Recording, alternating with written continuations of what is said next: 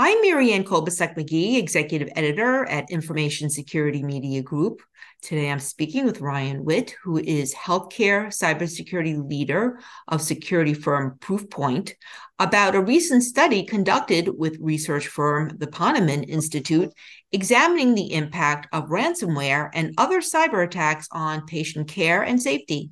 So, Ryan, for starters, just briefly describe for our audience what you examined in the research, what sorts of respondents participated in the survey, and when was it conducted?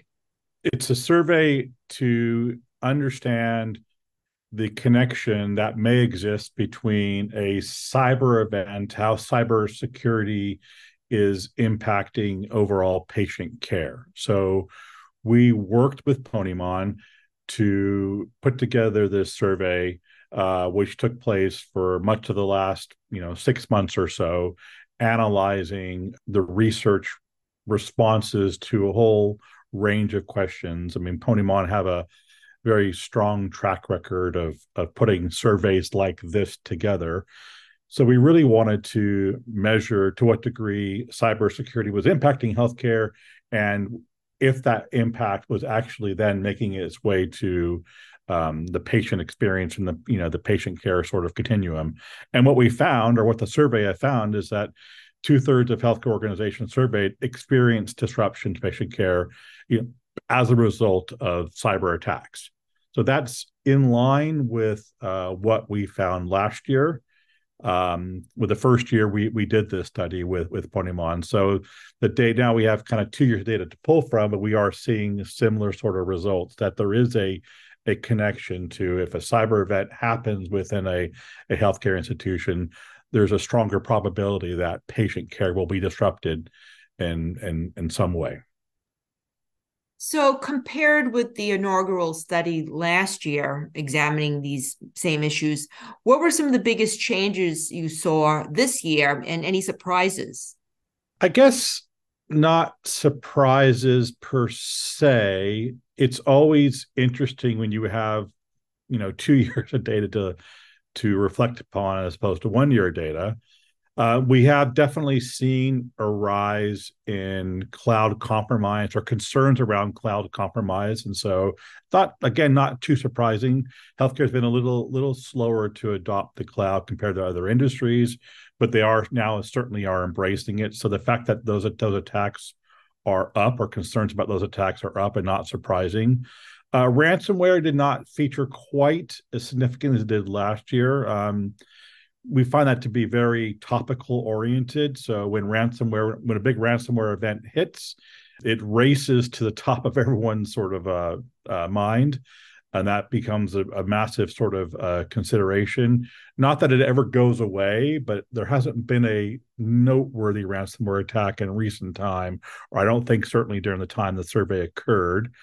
Uh, probably other thing that was interesting was that the vulnerability recognized from supply chain or imposter sort of style attacks on the on supply chain or business associates that that number is has definitely has gone up as well. So it's the healthcare industry recognizing that there are some threats in that area. So ryan you mentioned the cloud compromises uh, being among the top threats this year identified and then also supply chain. Are those sort of linked together in any way? You know the, the third party vendors the cloud vendors having incidents or you know software providers overall or what, sorts of things are they concerned about the respondents? I think that there are there, there quite possibly are linked. I don't know that the survey really could say that categorically but i don't think it's a surprise or a coincidence that um, those numbers are up. So for sure i mean healthcare has a very strong supply chain uh, network. Um, many covered entities are wholly reliant on their vast number of business associates to go help them provide all forms of, of patient care, some that are directly involved in the patient care process, others that are enabling functions that support the broader institution. And it's no surprise as well that the threat actors understand that ecosystem more and more. I mean, they social engineer their attacks more and more. They have an understanding of how the connection between the supply chain works within healthcare, and they try to exploit those relationships as best they possibly can, not forgetting, of course, that almost all cyber attacks have some sort of monetary aim to them. And this is, we know we talked about a vendor supply chain relationship with a healthcare entity. It's not too hard to find the monetize monetizable activity or opportunity. So not surprised that those things are, are linked. And of course, more and more those institutions are relying on supply chain who are using, you know, the cloud to, to deliver their services or to invoice for their services or to have that sort of overall interaction. You know those are often now occurring in the cloud of course. So when it comes to supply chain sorts of cyber attacks are the worries around the physical uh, suppliers that are dependent upon for medications and you know bandages and that sort of thing where you know an attack on one of their main suppliers could have a direct impact you know eventually on these organizations that use these products or is it more of the sort of supply chain of uh, software companies and, and other sort of tech companies that these organizations also depend upon or is it a little bit of both I think it's kind of all of the above. One of the things that we see at Proofpoint is to a threat actor or would be cyber criminal, not every email address is created equally, right? They look for people within their organization who offer, in their eyes, more opportunity for a monetizable event. So if you're in the supply chain, for example, at a healthcare institution, whatever part of that supply chain you're supporting, what it probably means is you have to interact with a third party supplier. It means you probably have to download invoices or download reports or other forms or proposals downloading a lot from from that supplier. That often means interacting with their cloud it means clicking on links it means downloading documents. And the threat actors do know that. They have worked out that there are people within the organization who who for no fault of their own but just work in a more vulnerable way and that vulnerability means that they're a higher target higher propensity of target attacks come their way. So they don't make a, dis- a, distinction, I should say, between whether you're directly involved in the supply chain that aids patient care, like supply of medication or bandages, as you indicated, or just more broadly, you're working with supply chain who's just providing vending services or janitorial services, whatever. I don't think they make that distinction. They all offer opportunity for for a monetizable event in the form of whatever payment redirect or invoicing fraud or whatever. So now I know that the study also closely examined patient safety as a major concern. And I understand that about 57% of respondents reported that cyber attacks led to poor patient outcomes due to delays in procedures and tests. 50% saw uh, an increase in medical procedure complications, and 23% experienced increased patient mortality rates. Now, those numbers, I understand, were similar to last year's findings. So, in terms of those responses, were the respondents reporting that these examples of poor patient care resulted from actual attacks at their organizations, or were they reporting their perception of the impact that cyber attacks have on patient care overall? Good question. It's, and it's kind of hard to tell because you are for this survey is you are looking at somebody's perception and therefore you don't necessarily know how their perception is formed whether they are reflecting upon their actual institution quite possibly or whether they are surveying the broader sort of landscape. So it's hard to know. I think the bigger takeaway here and the one that i find very interesting is that there's a growing recognition that there is a connection between a porous cybersecurity posture or challenges in in a cybersecurity environment and how that directly can impact patient care in the form of delayed procedures, longer stays at the institution, increased probability of someone being diverted to a different facility, increased complication of medical procedures, and most concerningly, an increase in mortality rate.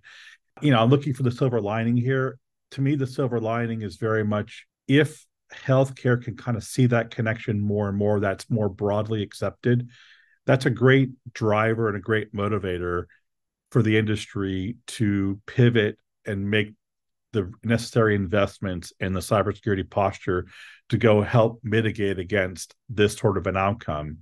It's not that compliancy concerns or financial concerns, regulatory concerns, uh, reputational brand concerns weren't a driver before.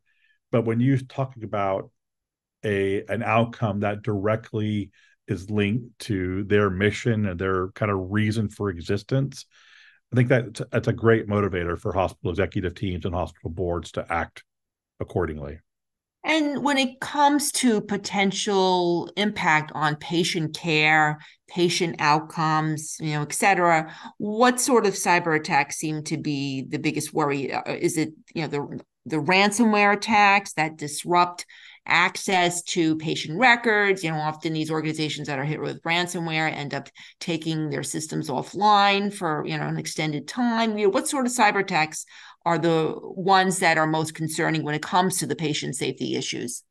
I mean, ransomware attacks for sure are the ones that are most obviously the the connection is most obviously seen, and partly because we've seen a number of noteworthy examples where a hospital has been essentially significantly inhibited from providing, you know, the patient care or any sort of patient care for for weeks on end. So there's been a number of high profile cases here that have been widely reported. So when you see those and you see like, gosh, you have a you have a, a parent a patient sorry going through a, an oncology sort of treatment they're about to go embark on a whole you know their whole sort of um, chemo sort of sessions and all of a sudden not only can they not enter the hospital because the systems are down they they can't actually have the treatment because no one can recall what the actual dosage is meant to be for chemo and they can't recall that because they can't get access to the systems.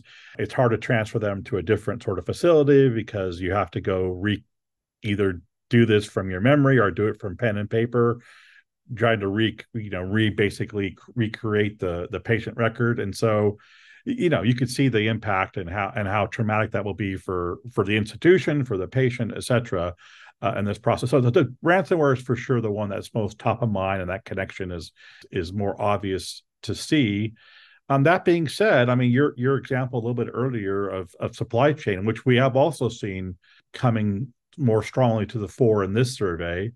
Um, if all of a sudden you're reliant on a a business associate who's providing sort of key components or key aspects of the patient care process, like bandages and medication, and those are delayed for any reason, and a supply chain attack is one of the reasons they are delayed, that also definitely has an adverse outcome. And so, Ryan, you know, based on some of the top findings in the study, are there any sort of top lessons that you see that could either advise healthcare sector entities to take certain steps to better prevent or blunt the impact of cyber attacks on their organizations perhaps steps that either they tend to overlook or maybe don't focus enough on?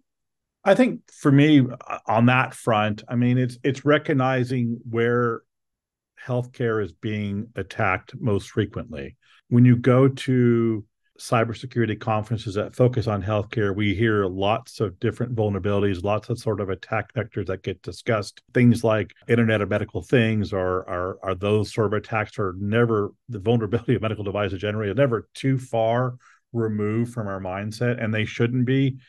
The reality to today, though, is that almost all attacks occur on people. People are being attacked mostly on email or other sort of messaging sort of platforms.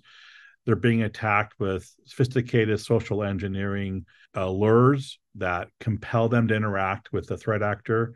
And so, if, if there's an industry that is constantly faced with resource constraints and technology constraints, I would try to focus my energy and marshal my resources on where that attack vector is most prevalent and it is it is on email it is on on people being attacked. And so that's to me the the largest sort of candidate for where the controls need to be layered and need to be more pronounced to to mitigate against that style attack. As an example five six seven years ago we were having this discussion we talked about vulnerability of networks and we were talking about a lot of zero day attacks. Well, over the last that that time period, networks have been hardened quite significantly, and we don't see those attacks as prevalent as they used to be. Not that they should go, not that they go away or we shouldn't focus on them, but I'm saying maybe that similar sort of investment and attention now needs to be focused on and protecting people, so we could solve against that, and then you know we worry about what happens next. I know it's still early in the situation. Are there any issues that healthcare sector entities in the US should be paying closer attention to, you know, based on the turmoil that we're seeing right now in Israel, perhaps a, a surge in phishing or uh, other sorts of uh, attacks or threats that healthcare entities really should be focusing more on because of the situation? I think the the big lesson here or the big one thing we should take note of here is how strongly threat actors, cyber criminals follow the news cycle. So the lures they're sending out on email will be closely aligned to whatever the, the news topic is of the day. Given what's happened over the weekend, undoubtedly you'll see a tremendous tremendous amount of email traffic referencing this topic. And you know, help provide aid, help provide funding, donate to this charity, you know, things that as as often the case with with these sort of lures and these sort of emails, they tug at your emotions, they tug at your heartstrings, they try to get you to get to interact with that email based on something that's hot button topic and you know whatever is currently in the news is often that hot button topic. So i'd be very aware of that.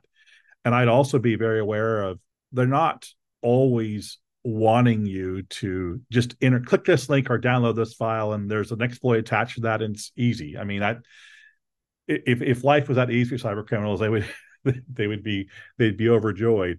And sometimes those things occur of course but more more frequently they're just trying to befriend the their target. They're trying to ha- start a conversation with that target. And sometimes just the most innocuous piece of information is a jigsaw puzzle piece and that's much larger sort of puzzle that they're trying to put together about that institution that person that job function that department. And so just be on guard for emails that reference what's going on right now and and how they will use lures and emotive language in their in their emails to try to get you to interact with them. So I think that's that's the key takeaway. And finally, Ryan, going back to the research, what's next for this research? Are, are there certain action items that entities should take, or you know, what's next in terms of the survey? Will there be another next year? What can you tell us? The idea is we, we would keep doing this survey. Um, we've been trying to push for a long, we at Proofpoint have been trying to push for a long time now, a different sort of thought process about how healthcare should think about cybersecurity. We went through, and you and I have had conversations through what I like to call the meaningful use era, where we were all trying, our institutions were trying to obtain grant funding to roll up the medical record, digitize the medical record. And that that was a time when security was very compliancy led. Well, we went through that period, and yes, we were compliant, but as we have found out, we're not necessarily secure. So we're trying to change the conversation and make it much more about that correlation and connection to to patient care. And this is not a peer reviewed study. This is a survey. And so, you know, admittedly, we're, we can't necessarily talk about, you know, causation, correlation per se, we do want to, however, make this much more part of the discussion topic. And so we want to keep reinforcing this point time and time again. So we will go, we will we will come back with this survey. Uh, Ponemon has a long sort of reputation of doing things like cost of the breach study. They've been doing that for 10 plus years now.